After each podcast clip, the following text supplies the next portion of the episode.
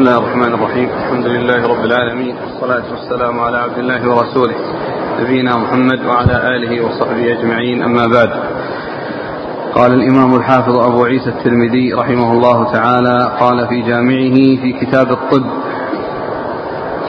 باب ما جاء في الحبة السوداء قال حدثنا ابن أبي عمر وسعيد بن عبد الرحمن المخزومي قال حدثنا سفيان عن الزهري عن أبي سلمة عن أبي هريرة رضي الله عنه أن النبي صلى الله عليه وعلى آله وسلم قال عليكم بهذه الحبة السوداء فإن فيها شفاء من كل داء إلا السام والسام الموت. قال أبو عيسى وفي الباب عن بريدة وابن عمر وعائشة رضي الله عنهم وهذا حديث حسن صحيح والحبة السوداء هي الشونيز بسم الله الرحمن الرحيم الحمد لله رب العالمين وصلى الله وسلم وبارك على عبده ورسوله نبينا محمد وعلى آله وأصحابه أجمعين. أما بعد فيقول الإمام أبو عيسى الترمذي رحمه الله في جامعه باب ما جاء في الحبة السوداء وأي يعني ما جاء فيها من مما يدل على العلاج بها وأن فيها يعني فوائد عظيمة وفيها نفع عظيم في علاج الأمراض. وقد أورد أبو عيسى حديث أبي هريرة أن النبي صلى الله عليه وسلم قال عليكم بالحبة السوداء وهذا ترغيب وحث لأن عليكم هي اسم فعل بمعنى إلزموا أو آه استعملوا واهتموا واعتنوا بالعلاج بهذه الحبة السوداء. وقال فإن فيها شفاء من كل داء إلا السام والسام الموت. فإن فيها شفاء من كل داء إلا السام يعني والسام الموت. وهذا يدل على أنها أنها يعالج فيها أو يكون فيها علاج لمختلف الأمراض. واستثناء السام يدل على أن العموم يراد به العموم وأن فيها الشفاء ولكن هذا الشفاء يعني يكون بحصول العلاج بها على وجه يجعله الله تعالى نافعا.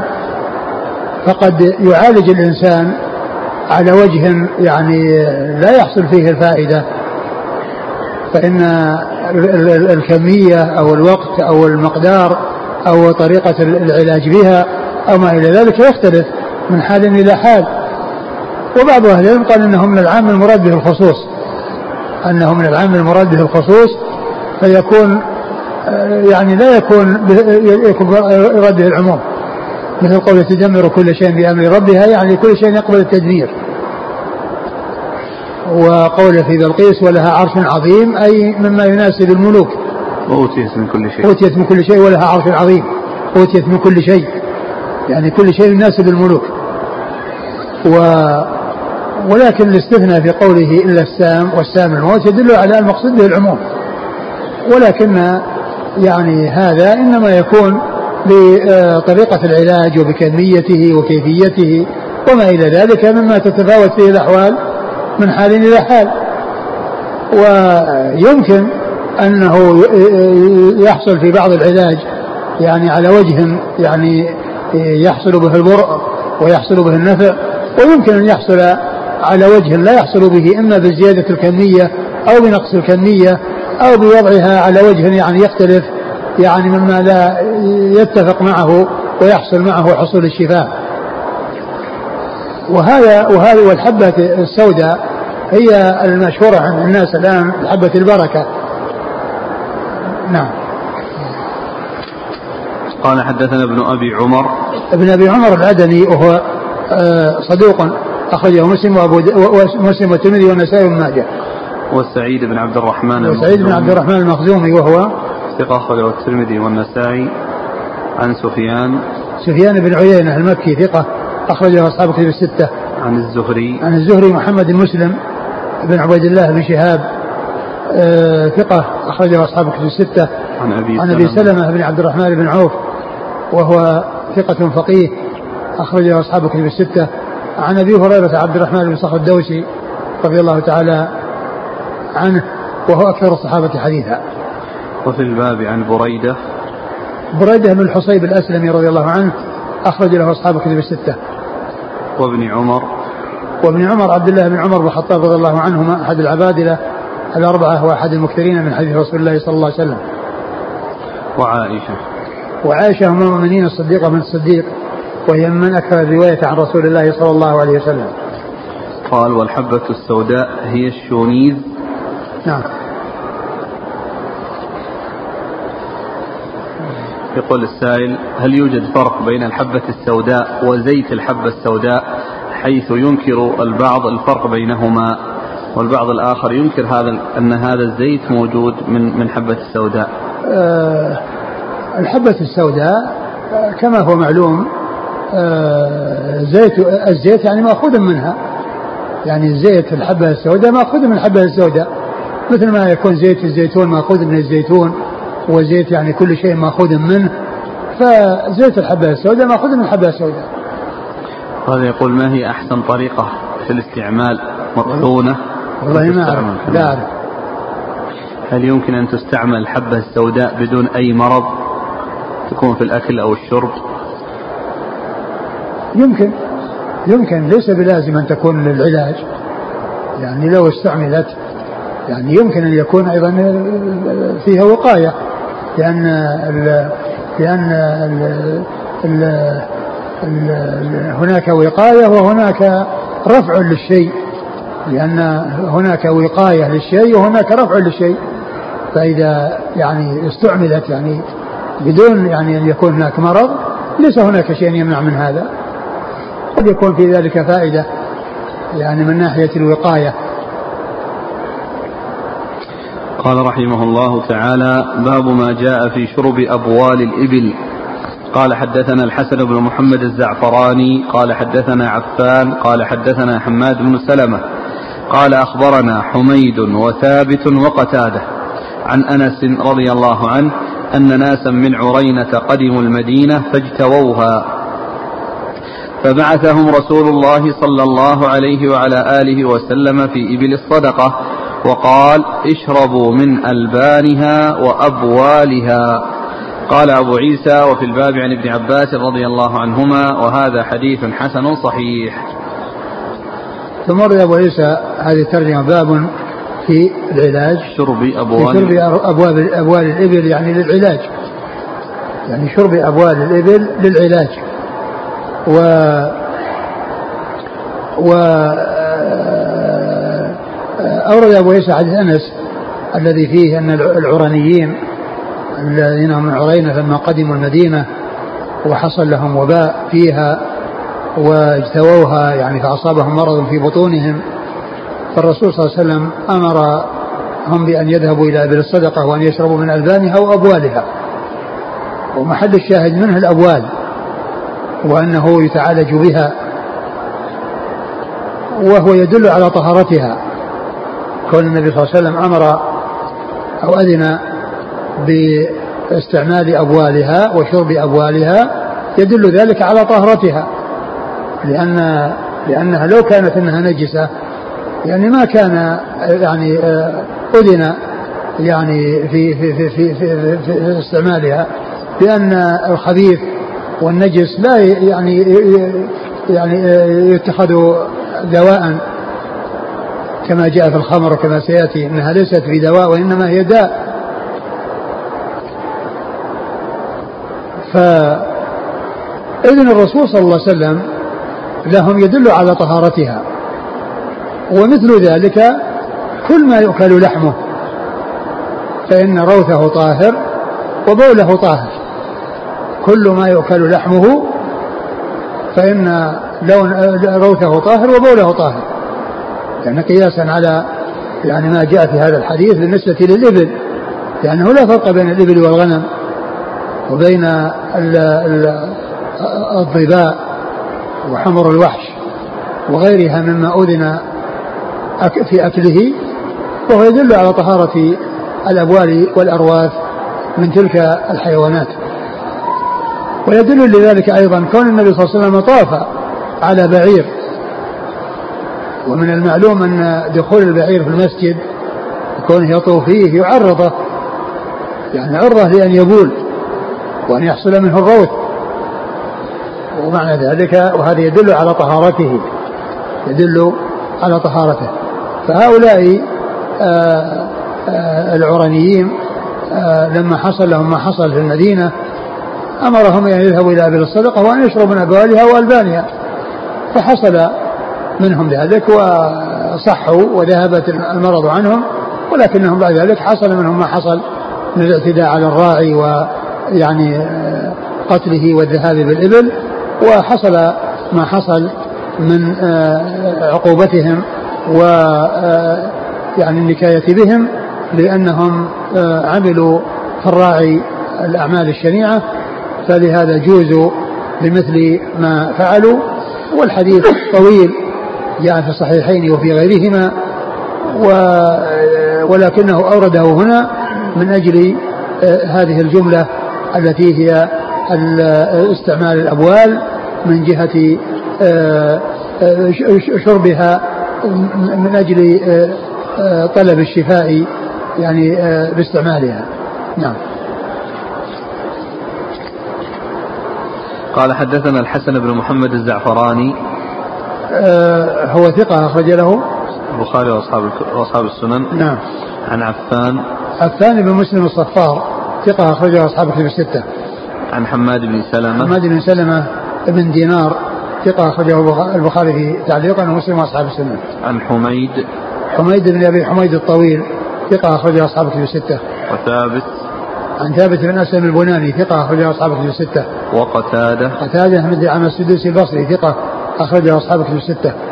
عن أنس. عن أنس رضي الله عنه خادم النبي صلى الله عليه وسلم وأحد السبعة المعروفين بكثرة الحديث عنه صلى الله عليه وسلم. وهذا الإسناد من الأسانيد العالية عند الترمذي وهي الرباعيات. وثلاثة في طبقة واحدة. ثلاثة من رجال الإسناد في طبقة واحدة. الذين هم حميد وقتادة وثابت. هؤلاء في طبقة واحدة فهو يعتبر رباعيا لأن فيه صحابي وثلاثة من التابعين وتابع تابعي وبعد ذلك شيخ آه، الترمذي الذي هو الزعفراني. نعم.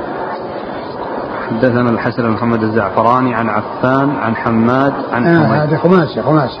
في حماد. نعم. هذا ليس رباعيا. نعم. قال وفي الباب عن ابن عباس. ابن عباس عبد الله بن عباس بن عبد المطلب رضي الله تعالى عنهما أحد العبادلة وأحد السبع المكثرين من حديث رسول الله صلى الله عليه وسلم. يقول السائل هل شرب الأبوال والألبان؟ يعني كل واحد على حدة أم أنها مخلوطة أمرهم النبي صلى الله عليه وسلم أن يخلطوها أو ما نعلم شيء يدل على يعني كونها آه، مخلوطة لكن أمروا بأن يشربوا من ألبانها وأبوالها. ف يعني آه، كونها تكون مخلوطة يعني آه، أو أن كل واحد على حدة لا ندري. لكن الذي يتبادر الله أعلم أن كل كل واحد منها على حدة وشيء منها يعني هو من الأغذية ومن الأطعمة الذي هو الذي هو اللبن للألبان وأما الأبوال فإنها إنما أذن فيها للاستشفاء وليست غذاء وإنما هي دواء فقط وليست غذاء وأما اللبن فإنه غذاء ودواء نعم. الأخ يسأل يقول هل هي من نواقض الوضوء الألبان وأبوال الإبل مثل اللحم؟ هل إيش؟ تنقض الوضوء مثل لحم الإبل؟ لا لا ما تنقض الوضوء ألبانها لا تنقض الوضوء وإنما ينقض الوضوء اللحم بل حتى المرق إذا طبخ يعني اللحم وشرب مرقه فإنه لا يعتبر أكل لحما وإنما شرب مرقا فالمرق لا ينقض الوضوء كما حصل منه إلا شرب المرق قال رحمه الله تعالى باب ما جاء في من قتل نفسه بسم أو غيره. قال حدثنا أحمد بن منيع قال حدثنا عبيدة بن حميد عن الأعمش عن أبي صالح عن أبي هريرة رضي الله عنه أراه رفعه قال من قتل نفسه بحديدة جاء يوم القيامة وحديدته في يده يتوجأ بها في بطنه في نار جهنم خالدا مخلدا أبدا. ومن قتل نفسه بسم فسمه في يده يتحساه في نار جهنم خالدا مخلدا أبدا. قال حدثنا محمود بن غيلان قال حدثنا أبو داود عن شعبة عن الأعمش قال سمعت أبا صالح عن أبي هريرة رضي الله عنه أن رسول الله صلى الله عليه وعلى آله وسلم قال من قتل نفسه بحديدة فحديدته في يده يتوجأ بها في بطنه في نار جهنم خالدا مخلدا فيها أبدا. ومن قتل نفسه بسم فسمه في يده يتحساه في نار جهنم خالدا مخلدا فيها أبدا. ومن تردى من جبل فقتل نفسه فهو يتردى في نار جهنم خالدا مخلدا فيها أبدا. قال حدثنا محمد بن العلاء قال حدثنا وكيع وأبو معاوية عن الأعمش عن أبي صالح عن أبي هريرة رضي الله عنه عن النبي صلى الله عليه وعلى آله وسلم نحو حديث شعبة عن الأعمش. قال أبو عيسى هذا حديث صحيح وهو أصح من الحديث الأول هكذا روى غير واحد هذا الحديث عن الأعمش عن أبي صالح عن أبي هريرة عن النبي صلى الله عليه وآله وسلم. وروى محمد بن عجلان عن سعيد المقبوري عن أبي هريرة رضي الله عنه عن النبي صلى الله عليه وعلى آله وسلم أنه قال من قتل نفسه بسم عذب في نار جهنم ولم يذكر فيه خالدا مخلدا فيها أبدا. وهكذا رواه أبو الزناد عن الأعرج عن أبي هريرة عن النبي صلى الله عليه وآله وسلم وهذا أصح. لأن الروايات إنما تجيء بأن أهل التوحيد يعذبون في النار ثم يخرجون منها ولم يذكر أنهم يخلدون فيها. ثم أورد أبو عيسى هذه الترجمة باب من قتل نفسه بسم ونحوه أو غيره. أو غيره. سم أو غيره. السم والسم والسم آه، مثلث السين وهي لغات ثلاث فيه. وهو يعني هذا القاتل الذي يقتل من أكله. فقتل آه، الإنسان نفسه لا يجوز فالإنسان ليس له أن يتعدى على نفسه ولا على غيره. لا يتعدى على نفسه بالقتل ولا يتعدى على غيره بالقتل. بل الواجب عليه المحافظة على نفسه. والله تعالى يقول ولا تقتلوا أنفسكم إن الله كان بكم رحيما. أورد أبو عيسى حديث أبي هريرة رضي الله عنه من طرق. يعني في بعضها ذكر يعني شيئين وهو الحديث الأول الذي فيه ذكر آه، آه، القتل بالسم أو القتل بالحديدة التي يعني آه، يجأ بها بطنه. وبعد ذلك الحديث بعض الروايات فيها ذكر الثلاثة بإضافة التردي من شاهق ومن جبل فقتل نفسه بذلك.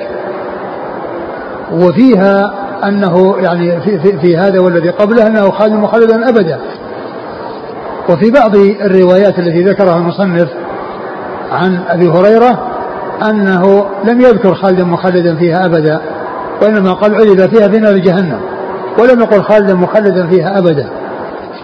والترمذي رحمه الله رأى أن الرواية التي ليس فيها ذكر التخليد أنها أصح وأنها أولى من غيرها لأن لأنه لا آه، شبهة ولا محذور يعني آه، فيها من ناحية آه، التقليد.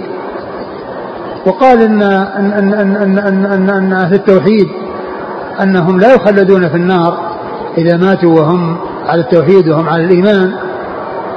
فالحديث الذي فيه عدم ذكر التخليد أنه أرجح من غيره فكأنه يرى أن الروايات التي فيها ذكر التخليد والتأبيد أنها فيها وهم وأن فيه توهيم للرواة وأن هذه أرجح من هذه.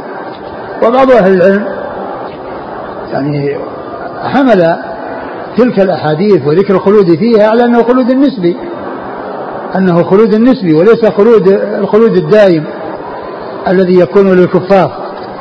كما جاء ذكر التخليد في قاتل نفسه في القرآن. ومن يقتل مؤمنا متعمدا قاتل النفس. ومن يقتل مؤمنا متعمدا فجزاؤه جهنم خالدا فيها وغضب الله عليه ولعنه. فذكر الخلود أنه خالد في في في نار جهنم.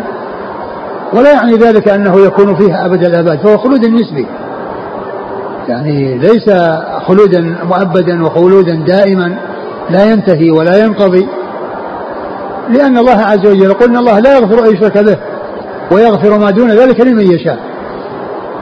فالذنب الذي لا يغفر هو الشرك بالله عز وجل وكل ذنب دونه فهو تحت المشيئة. إن شاء الله عز وجل عفى عن صاحبه ولم يعذبه أصلا وأدخله الجنة وإن شاء عذبه بالنار ولكنه لا يخلده. لأن من عنده إيمان فعنده ما ما يقتضي عدم التقليد والتخليد إنما يكون لعدم وجود الإيمان الذي هو الكفر. فعدم الإيمان يكون معه دخول النار مع التخليد ووجود الإيمان يكون معه دخول النار إذا شاء الله الدخول مع عدم التخليد. فإذا ذكر الخلود وذكر التأبيد إنما هو شيء نسبي وليس شيئا يعني دائما مستمرا والله تعالى ذكر في القرآن الخلود في غير الكفار كما في قصة من يقتل المؤمن. فإن فإنه وصفه بأنه في النار وأنه خالد فيها. فهذا يعني يدلنا على أن أن هناك فرق بين الخلود المضاف إلى خلود الكفار وبين خلود المؤمنين الذي يضاف إليهم. فإن هذا خلود غير خلود فذاك يكون معه الدوام والاستمرار إلى غير نهاية وهذا لا بد فيه من النهاية. لأن كل من مات على التوحيد فلا بد أن يخرج من النار ولو بقي فيها ما بقي ومآله إلى الجنة ولا بد. ولهذا يقول ابن القيم رحمه الله إن الدور ثلاث في كتابه آه الوابل الصيب في الكلام الطيب. قال الدور ثلاث داران باقيتان لا تفنيان ولا تبيدان. ودار تفنى. فالداران الباقي الباقيتان التي لا تفنيان ولا تبيدان دار الكفر دار الإيمان المحض ودار الكفر المحض. يعني أهل الإيمان الكمل هذه دارهم البقاء فيها أبد الآباد. والكفار النار دارهم أبد الآباد. وأهل الإيمان الذين يكون في النار في مدة معينة وفي وقت معين يطهرون فيها ثم يخرجون؟ يخرجون منها ولا يبقى في تلك النار أحد من أهلها الذين كانوا فيها. فإذا تنتهي وينتهي العذاب. وأما الدار التي فيها الكفار فهذه باقية أبدا لا تفنى. داران لا تفنيان ولا تبيدان دار الطيب المحض ودار الخبث المحض. دار الطيب المحض ودار الخبث المحض. اللي هو الإيمان والكفر. الإيمان الكامل والكفر. وأما الدار التي جمعت بين خبث وطيب وهو من عنده إيمان وعنده معاصي وعنده كبائر فأمره إلى الله عز وجل. إن شاء عذبه إن شاء عفى عنه وأدخله الجنة من أول وهلة وإن شاء عذبه. وإذا عذبه لا يخلده. فلا بد أن يخرج من النار ويدخل الجنة. ولهذا أهل السنة والجماعة وسط بين الطرفين المتناقضين. طرف الإفراط وطرف التفريط. طرف الغلو وطرف الجفاء. فأهل السنة أخذوا بنصوص الوعد والوعيد وأعملوهما جميعا. والمعتزلة والخوارج أخذوا بنصوص الوعيد وأهملوا نصوص الوعد. والمرجئة أعملوا نصوص الوعد وأهملوا نصوص الوعيد.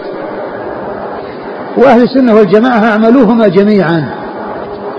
فالخوارج قالوا إنه كافر وأنه خالد مخلد في النار اللي هو صاحب الكبيرة.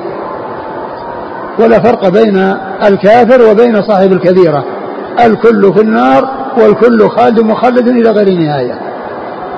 فأخذوا بنصوص الوعيد مثل هذا الحديث الذي فيه ذكر الخلود وذكر التأبيد وأهملوا نصوص الوعد التي فيها إخراج إخراج من النار من كان عنده شيء من الإيمان ومن كان عنده قليل من الإيمان أنه يخرج من النار ويدخل يدخل الجنة.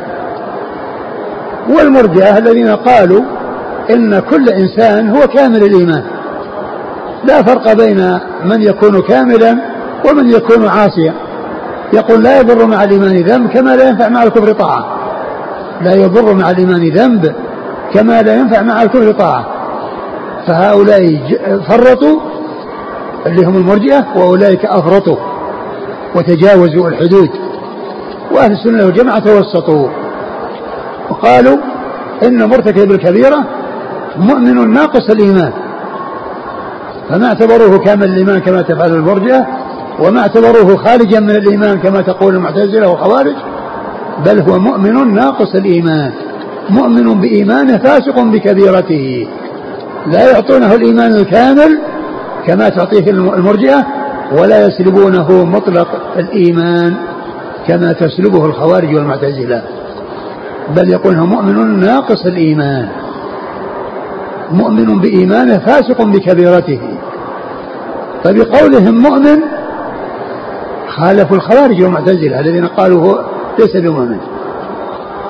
هم أثبتوا له الإيمان أولئك نفوا الإيمان عنه.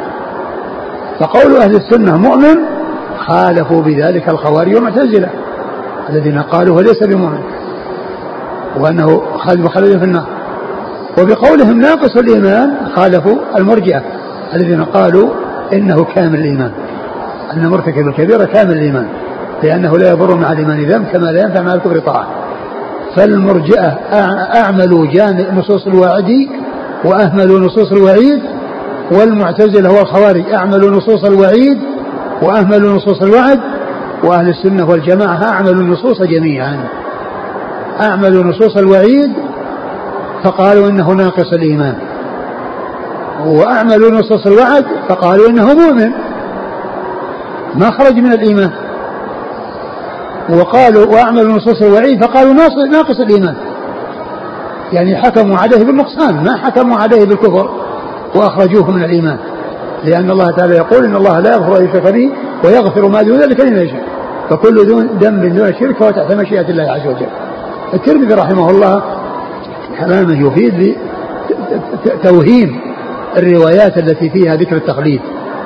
ويعني آه، والمشهور عند أهل السنة والجماعة أن مثل ذلك انه من الخلود النسبي الذي ليس هو الخلود الدائم الذي لا ينتهي ولا آه يعني آه لا يكون له نهاية أبدا.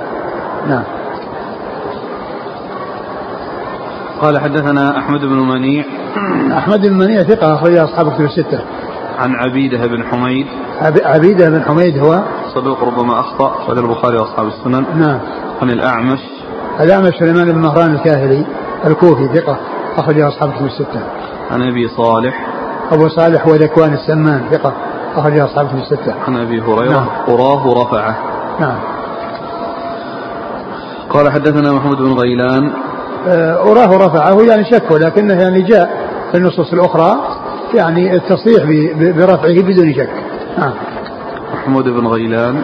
محمود بن غيلان ثقة أخرج أصحاب كتب الستة إلا أبا داود. عن أبي داود. أبو داود الطيالسي ثقة أخرجه البخاري تعليقا ومسلم وأصحاب السنن. عن شعبة. شعبة بن الحجاج الواسطي ثم البصري وهو ثقة أخرج أصحاب كتب الستة. قال بعد ذلك حدثنا محمد بن العلاء. محمد بن العلاء أبو كريب. محمد بن كريب أبو كريب ثقة أخرج أصحاب الكتب الستة. عن وكيع. وكيع بن الجراح الرؤاسي الكوفي ثقة أخرج أصحاب الكتب الستة. وأبي معاوية. وأبو معاوية محمد بن خازم الضرير الكوفي ثقة أخرج أصحاب الكتب الستة.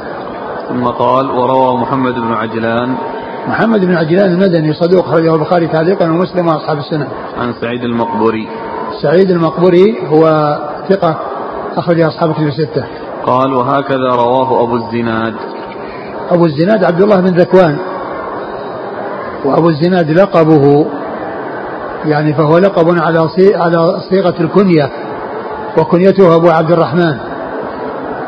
وهذا مثل أبو الرجال الذي مر بنا قريبا محمد بن عبد الرحمن بن حارثة الأنصاري الذي أمه عمرة بنت عبد الرحمن التابعية التي تكثر أكثرت الرواية عن عائشة رضي الله عنها وقال له أبو الرجال. وكنيته أبو عبد الرحمن. وهو ثقة الذي هو أبو الزناد ثقة أخرجه أصحاب كتب الستة. عن الأعرج. والأعرج عبد الرحمن بن هرمز والأعرج لقبه وهو ثقة أخرجه أصحاب كتب الستة. يقول السائل هل من شرب الدخان مع علمه بأنه سيؤدي به إلى الموت؟ أو عمل عملا محرما مع علمه بأنه سيموت بسبب هذا العمل؟ هل يدخل تحت هذا الوعيد؟ الشيء الذي يعني آه ليس محققا الموت فيه يعني لا يدخل لأن من الناس كثير من الناس يعني يشربون الدخان ويعني آه ولا يحصل لهم موت بسببه ولا يحصل لهم موت لكن لا شك إنه يعني من أسباب الموت لكن لا يقال إن كل من شربه يموت بسببه. نعم.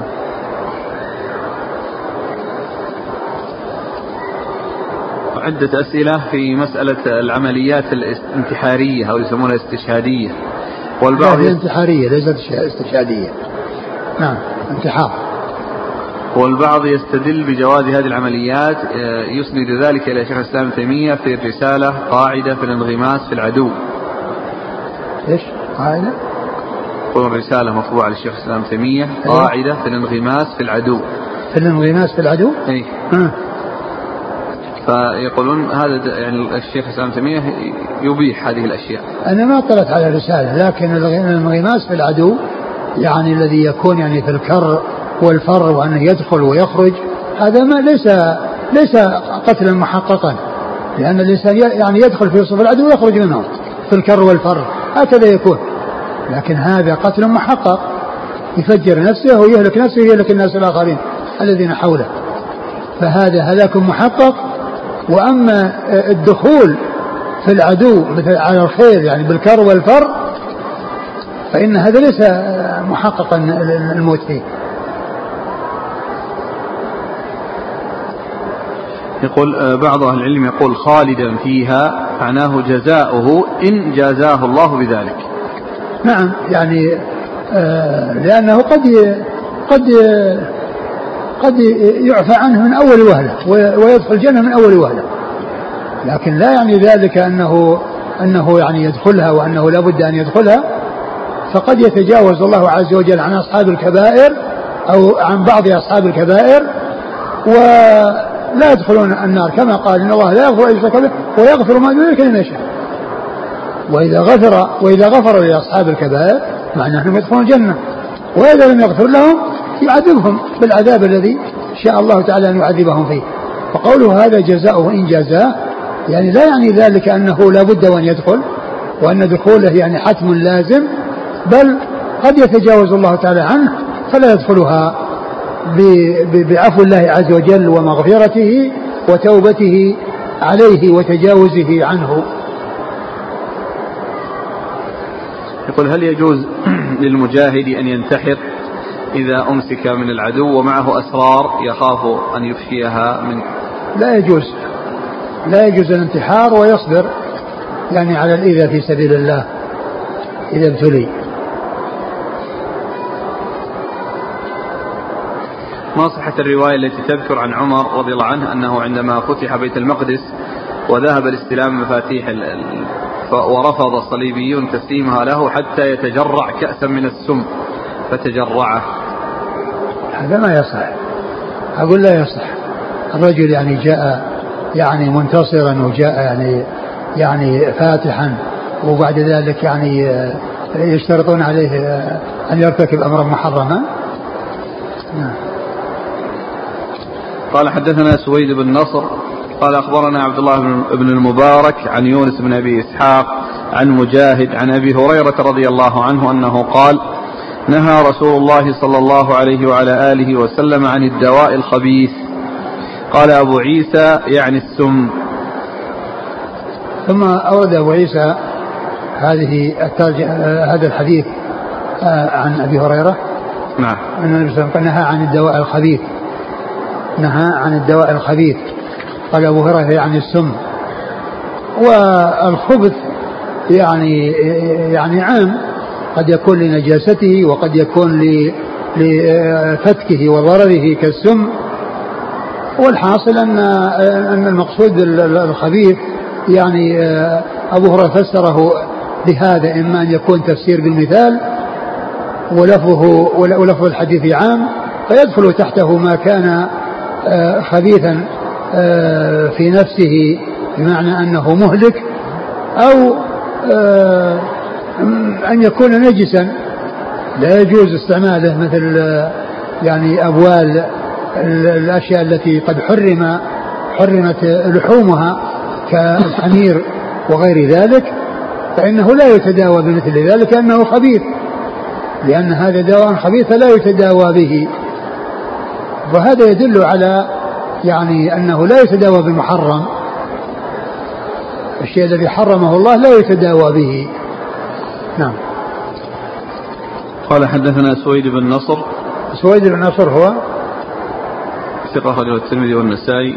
نعم. عن عبد الله بن المبارك المروزي ثقة أخرجه أصحاب كتب الستة. عن يونس بن أبي إسحاق. يونس بن أبي إسحاق صدوق أخرج له. خرج القراءة ومسلم وأصحاب السنن. نعم. عن مجاهد. مجاهد بن جبر المكي ثقة أخرجها أصحاب كتب الستة. عن أبي هريرة. نعم.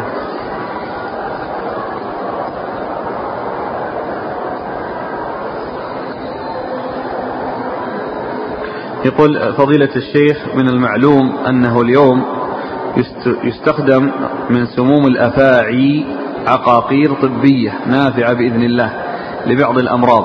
فهل هذا من الدواء الخبيث؟ السم لا شك أنه دواء خبيث. بل أبو هريرة رضي الله عنه فسر الخبث أو الخبيث بأنه السم. أو قال أبو عيسى يعني السم. نعم أبو عيسى نعم. قال أبو عيسى يعني السم. تفسير أبو عيسى ليس أبو هريرة. نعم.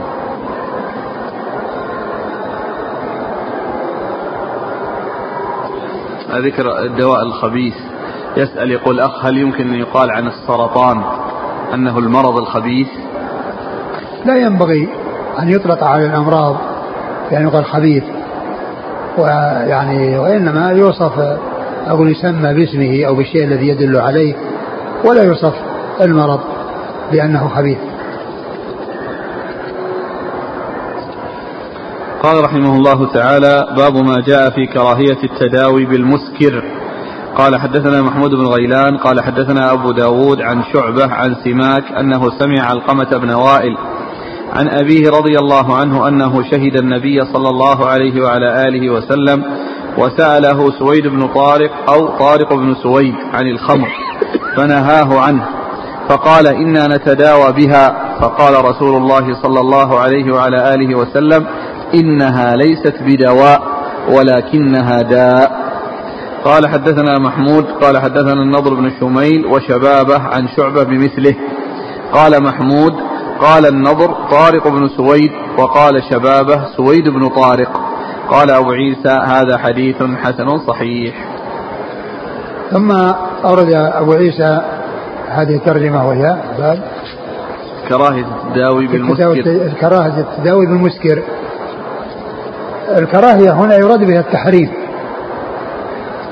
وعبر بالمسكر يعني بدل الخمر يعني لبيان الحكم الذي آه، اقتضى التحريم وهو الإسكار الذي اقتضى التحريم وهو الإسكار يعني فالخمر سواء كانت يعني سائلة أو كانت يعني آه، هذا المسكر كان كان سائلا أو جامدا يعني مسحوقا مطعوما أو مشروبا كل ما كان مسكرا فإنه يكون حراما فلا يتداوى به. فإنه يكون حراما يعني تعاطيه واستعماله فلا يجوز أن يتداوى به. قد أورد أبو عيسى هذا الحديث عن وائل بن حجر أن النبي صلى الله عليه وسلم سأله رجل عن آه، عن التداوي بالمسكر أو الخمر فقال إنها داء وليست دواء. إنها داء وليست دواء يعني أنه لا يجوز التداوي بها. لا يجوز التداوي بها من أجل يعني دفع مرض ولكنه يمكن استعمالها في دفع الموت مثل أن يكون يتغصى والإنسان يعني ليس عنده إلا خمر فيعني يشرب الشيء الذي ينقذ به الحياة.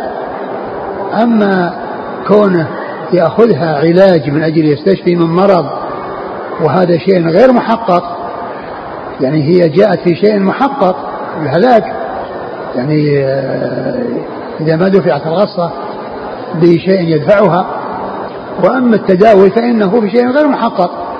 ففرق بين يعني جوازها في أمر تدعو الضرورة إليه لأن فيه الهلاك آه، بسبب الغصة وأمر هو طلب للشفاء فيترك طلب الشفاء من الأمر المحرم ويبحث عنه في ما أبيح وأحل. قال حدثنا محمود بن غيلان عن أبي داود عن شعبة عن سماك سماك بن حرب وهو صدوق خرج البخاري تعليقا ومسلم وأصحاب السنة. عن علقمة بن وائل. علقمة بن وائل هو ثقة صدوق صدوق خرج البخاري في آه، رفع اليدين. نعم. و مسلم وأصحاب السنن. ومسلم وأصحاب السنن. عن أبيه. عن أبيه وائل بن حجر رضي الله تعالى عنه وقد رواه له البخاري في جزء القراءة ومسلم وأصحاب السنن.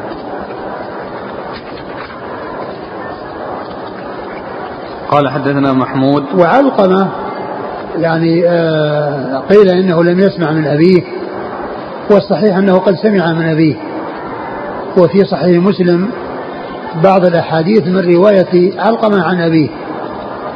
من رواية علقمة عن أبيه. فهو يعني سماعه عنه صحيح وقد ذكر ذلك بعض أهل العلم والبخاري احتج به في صحيحه وأدخل بعض الأحاديث من روايته عن أبيه. نعم. قال حدثنا محمود عن النضر بن شميل وشبابة. النضر بن شميل ثقة أخرج أصحابه في ستة وشبابه بن سوار هو؟ ثقة أخرج أصحابه في نعم. جاءت الأسئلة في الدواء الموجود الآن فيه نسبة من الكحول. نعم الشيء الأشياء اليسيرة المغمورة التي يعني هذا ما يؤثر.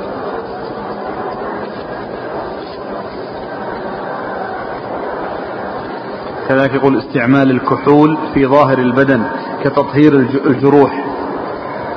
كذلك ما في بأس.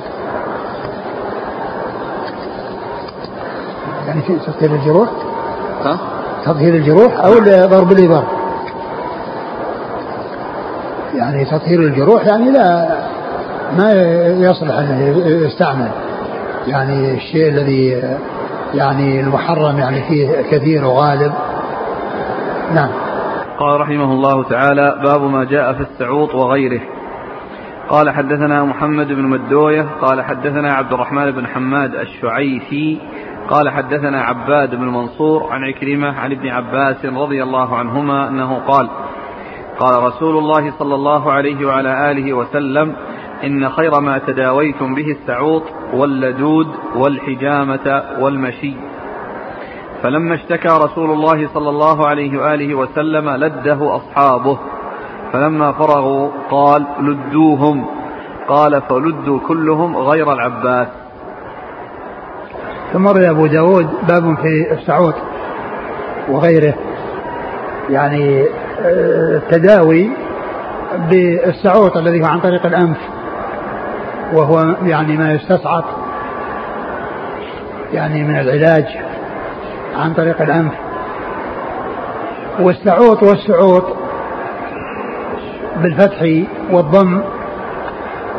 بالفتح اسم للشيء الذي يستصعب والسعوط بالضم هو الفعل الذي هو كونه يعني يوضع في الأنف ويعني يستصعطه آه، الإنسان. كالوضوء والوضوء. الوضوء الماء الذي يتوضأ به والوضوء هو فعل الوضوء. وكذلك السعوط هو يعني الشيء الذي يستصعط به والسعوط هو فعل الفعل. وكذلك السحور والسحور السحور الطعام الذي يؤكل في السحر لمن يريد أن يصوم والسحور هو نفس الأكل. نفس الأكل هذا قال السحور والشيء الذي يؤكل يقال له سحور.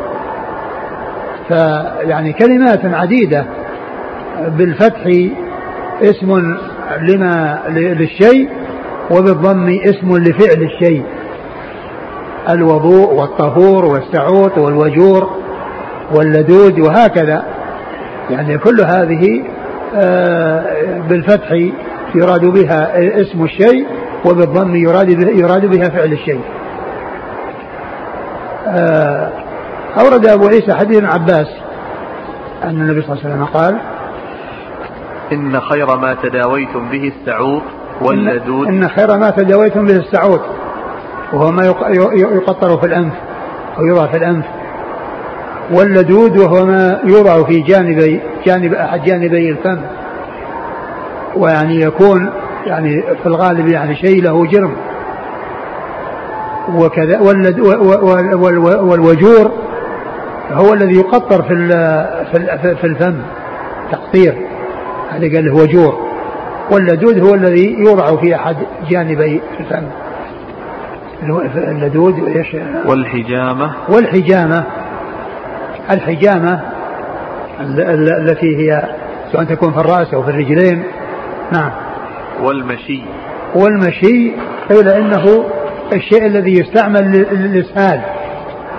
الذي يسهل يعني إذا كان فيه احتباس في البطن وإمساك فالذي يتخذ من أجل انطلاق البطن وذهاب ذلك الإمساك يقال له مسهل أو مسهل.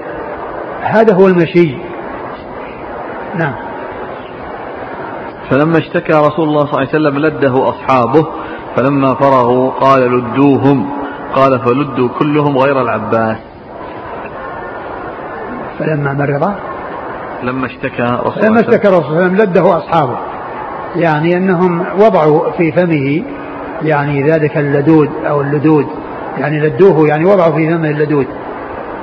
فالرسول صلى الله عليه وسلم كما جاء في صحيح البخاري يعني لما أرادوا أن يعني يعملوا هذا في أشار إليهم أن يتركوا وأن لا يفعلوا.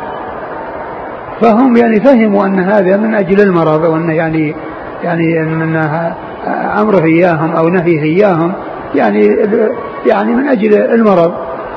وما يعني فهموا أن الرسول لا يريد ذلك ولكن رأوا أن المرض هو الذي جعله لعله يعني آه، فعل ما فعل فحصل. فبعد ذلك أمر بأن يلدوا وأن يوضع اللدود في أفواههم إلا العباس كما جاء في بعض في رواية البخاري أنه لم يشهدهم لأنه ليس معهم. نعم. وهذا يعني جزاء وعقوبة لهم على كونهم فعلوا شيئا قد نهاهم عنه بالإشارة.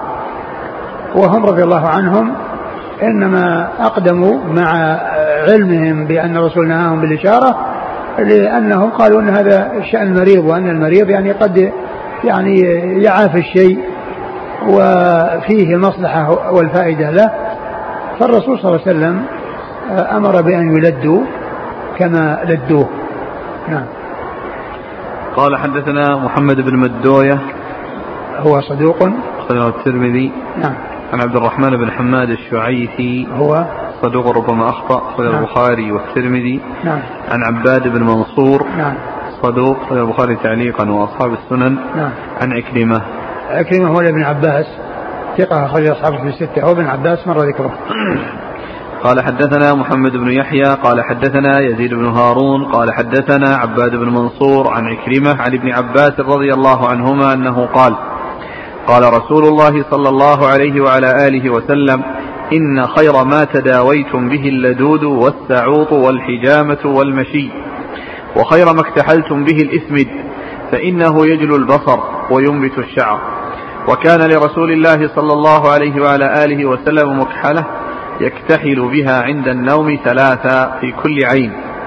قال أبو عيسى هذا حديث حسن غريب وهو حديث عباد بن منصور.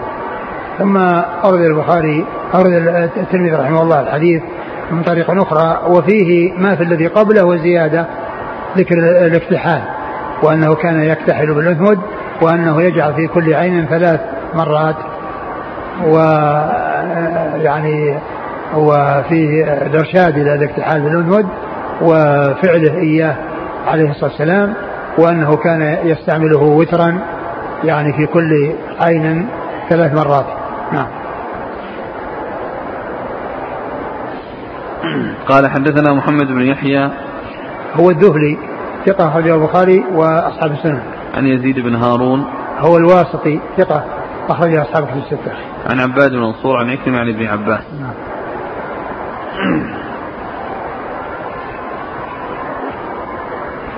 الشيخ الألباني الآن تضعيفه يعني الشيخ الألباني ضعف الحديث ولعله من أجل عباد بن منصور. هذا الذي يعني الذي كان يخطئ. وبعد ذلك هو صححه. في حديث آخر يعني في الباب الذي بعده في الباب الذي بعده ما جاء في كراهة التداوي بالكي. هو ذكر يعني جاءت هذه الجملة وقال صحيح يعني نفس الجملة هذه اللي جاءت في الحديث هذا هو الحديث الثاني هذا قال ضعيف إلا فقرة الاكتحال بالاسم فصحيحة. طيب شوف الحديث الباب اللي بعده. باب ما جاء في التداوي بالكي. نعم. الحديث الطويل هذا.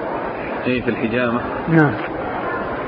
الحديث الطويل وقال كذا وقال كذا وقال كذا. أي نعم. إن خير ما تحتجمون فيه يوم سبع عشر التاسع عشر وواحد وعشرين وإن خير ما تداويتم به السعوط واللدود والحجامة والمشي إشكال على هذا هذا صحيح الحديث الآخر آه، صحيح دون قوله لده العباس بل هو منكر؟ نعم إضافة العباس منكر لأنه يخالف ما جاء في البخاري النبي قال يعني للعباس كأنه لم يشهد.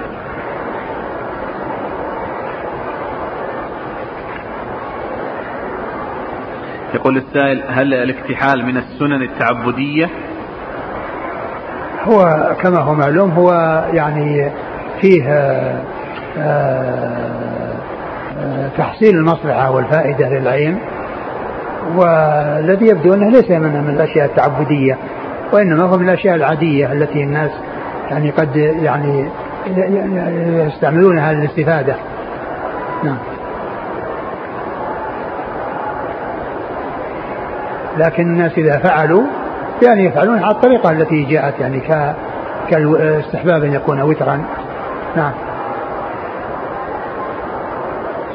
ظاهر عباد المنصور لأنه مدلس وروى بالعنعنة. نعم. يكون هذا سبب التضعيف؟ نعم. بس في الحديث الثاني نفس الشيء عن عباد المنصور. لمعنى الآن ولا اللي سيأتي؟ اللي سيأتي. أيوه. شيخ الإسلام هو عباد المنصور. نفسه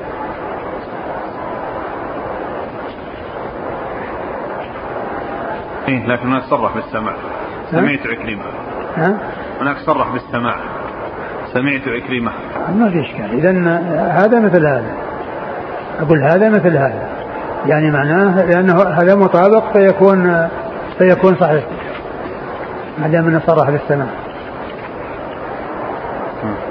لأن اللفظ واحد.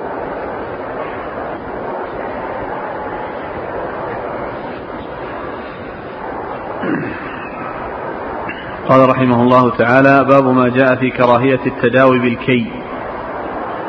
قال حدثنا محمد بن بشار قال حدثنا محمد بن جعفر قال حدثنا شعبة عن قتادة عن الحسن عن عمران بن حصين رضي الله عنهما أن رسول الله صلى الله عليه وآله وسلم نهى عن الكي.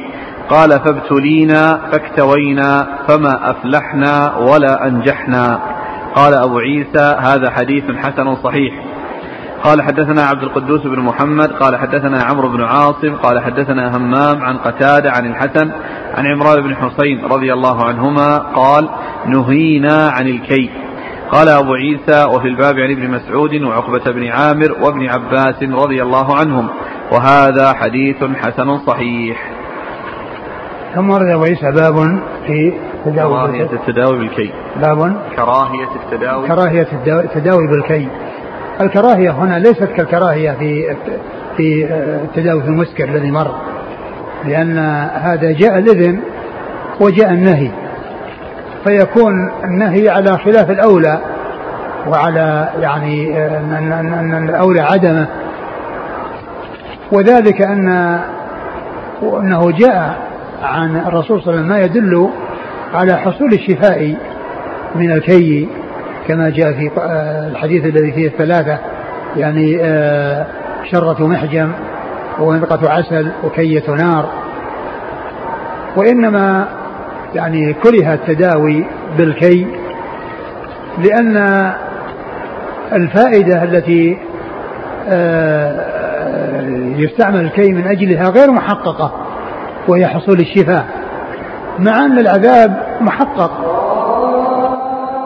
كراهية الكي لأنه يطلب به الشفاء من مرض وحصول ذلك الشفاء ليس بمحقق. وكون الإنسان يعني يكوي نفسه أو يعني يكتوي معنى أنه حصل له الضرر المحقق الذي هو الكي حيث يتألم بالنار وب يعني إصابة النار بجسده فذاك ألم محقق وضرر محقق. في طلب شيء محتمل قد يحصل وقد لا يحصل. ثم أيضا شيء آخر وهو ما يبقى من الأثر في الجسد الذي يدوم ويستمر ويكون علامة في جسد الإنسان بسبب الكي. يعني ففيه يعني هذه المحاذير المحققة والفائدة المرجوة محتملة. فمن أجل ذلك يعني جاء النهي عنه وكون النبي لا يحبه ففي هذا عدم ترغيب فيه. إلا إذا دعت الضرورة إلى ذلك. ولهذا يقولون الناس الآن عند عندهم هو آخر الطب الكي. يعني ما يصار إليه إلا عند الضرورة وعند عدم الحصول على شيء دونه يعني تحصل الفائدة من ورائه لأن آه، آه، غيره إذا استعمل عند استعماله ما في ضرر. وأما هذا إذا استعمل ففيه ضرر عند استعماله حيث من حيث التألم وفيه ضرر بعد ذلك وهو بقاء الأثر في جسد الإنسان بسبب هذا الكيد. آه، أورد أبو عيسى حديث عمران بن حسين رضي الله عنه أن آه، آه، أنه قال إن نهينا عن الكي فكوينا فما فما نجحنا. قال فابتلينا فاكتوينا فما أفلحنا ولا أنجحنا. ابتلينا فاكتوينا فما أفلحنا وما أنجحنا. يعني ما حصل فائدة من هذا الكي وقد يعني آه يعني آه حصل النهي من ذلك عن رسول الله صلى الله عليه وسلم لكنه كما هو معلوم ليس نهيا يعني للتحريم وأن من يفعله يعني يكون آثما لأنه فعل أمرا محرما وإنما هو إرشاد إلى علاج ولكون الفائدة المترتبة عليه محتملة وعند استعماله حصول المضرة متحققة وبعد استعماله حصول الأثر وال أثر الكي يعني مستمر في الجسد يعني هذا فيه لا شك فيه مضرة ف وكذلك الحديث الآخر الذي قال نهينا والحديث من رواية الحسن عن عمران بن حسين وهو مدلس وقد روى بالعنعنة لكن جاء يعني عن طريق مطرف يعني آه، بإسناد آخر فيكون شاهدا لما جاء عن الحسن أو يكون متابعا لما جاء عن الحسن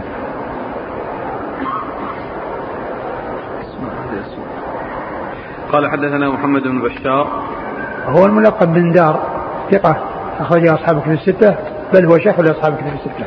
عن محمد بن جعفر محمد بن جعفر الملقب غندر وهو ثقة أخرج أصحاب كتب الستة.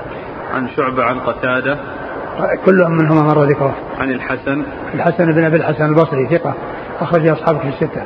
وعمران بن حسين أبو نجيد رضي الله عنه أخرج له أصحاب أصحاب كتب الستة. قال حدثنا عبد القدوس بن محمد. هو؟ صدوق خرج البخاري الترمذي والنسائي بن ماجه. نعم. عن عمرو بن عاصم. هو؟ صدوق في حفظه شيء أخرج أصحاب الكتب. نعم. عن همام. همام بن يحيى العوذي ثقة أخرج أصحاب الكتب الستة. قال وفي الباب عن ابن مسعود. ابن مسعود عبد الله بن مسعود الهذلي رضي الله عنها أخرجه أصحاب كتب الستة. وعقبة بن عامر. عقبة بن عامر الجهني أخرجه أصحاب كتب الستة. وابن عباس. نعم مر ذكر قال رحمه الله تعالى باب ما جاء في الرخصة في ذلك. قال حدثنا حميد بن مسعدة قال حدثنا يزيد بن زريع قال أخبرنا معمر عن الزهري عن أنس رضي الله عنه أن النبي صلى الله عليه وآله وسلم كوى أسعد بن زرارة من الشوكة. قال أبو عيسى وفي الباب عن أبي وجابر رضي الله عنهما وهذا حديث حسن غريب. ثم أبو عيسى باب الرخصة في ذلك.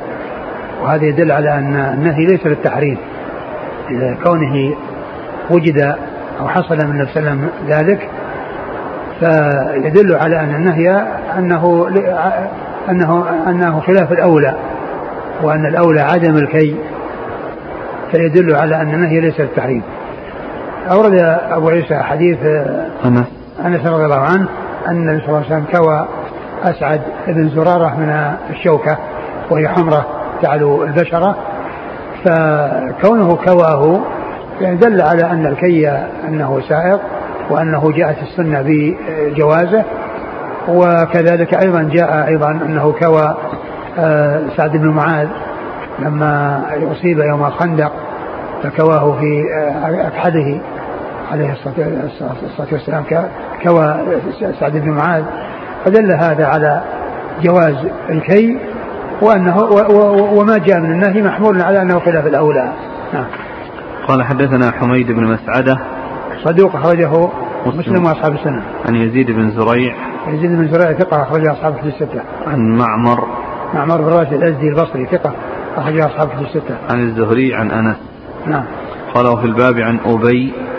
أبي بن كعب رضي الله عنه أخرجه أصحاب الكتب الستة. وجابر. جابر بن عبد الله الأنصاري رضي الله عنهما وهو آه، أحد السبع المكثرين من حديث رسول الله صلى الله عليه وسلم. انتهى. والله تعالى أعلم وصلى الله وسلم وبارك على عبده ورسوله محمد وعلى آله وأصحابه أجمعين. جزاكم الله خيرا وبارك الله فيكم ونفعنا الله بما سمعنا.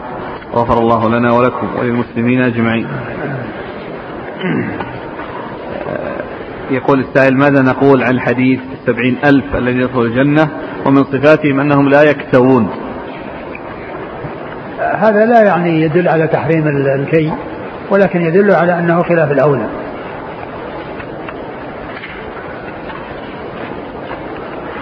يقول هل يصلى على من قتل نفسه؟ نعم يصلى عليه ولكن ينبغي يعني بعض من له شأن وله منزلة أن يتخلف عن الصلاة عليه لما يترتب على ذلك من آه، الزجر عن الوقوع في مثل ما وقع فيه.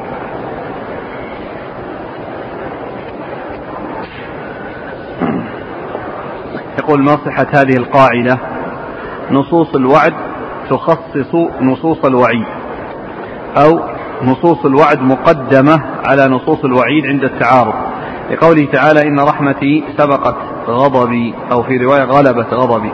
لا يقال أنها مخصصة بل هذه هذه آه، يعني كما جاءت وهذه كما جاءت وهذه تعمل وهذه تعمل. ولا يقال أن هذه تقدم على هذه بل آه، آه، تعمل تعملان جميعا.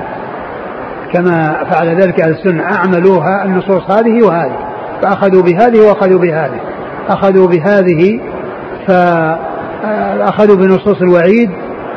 ف فلم يخرجوا فلم يخرجوا من الإيمان من يعني وقع.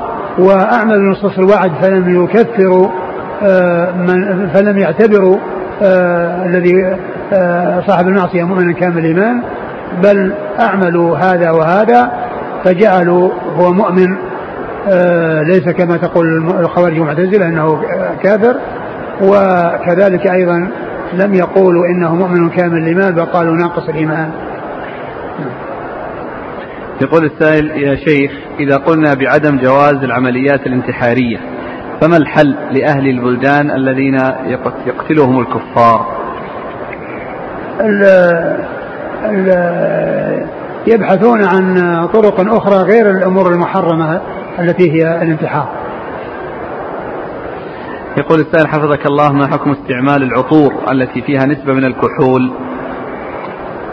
العطور التي هي يعني مبنية على كحول هذه آه الذي ينبغي للإنسان أن يبتعد عنها وفيما هو طيب طيب ما فيه غنية وكفاية عن الطيب الذي فيه شبهة.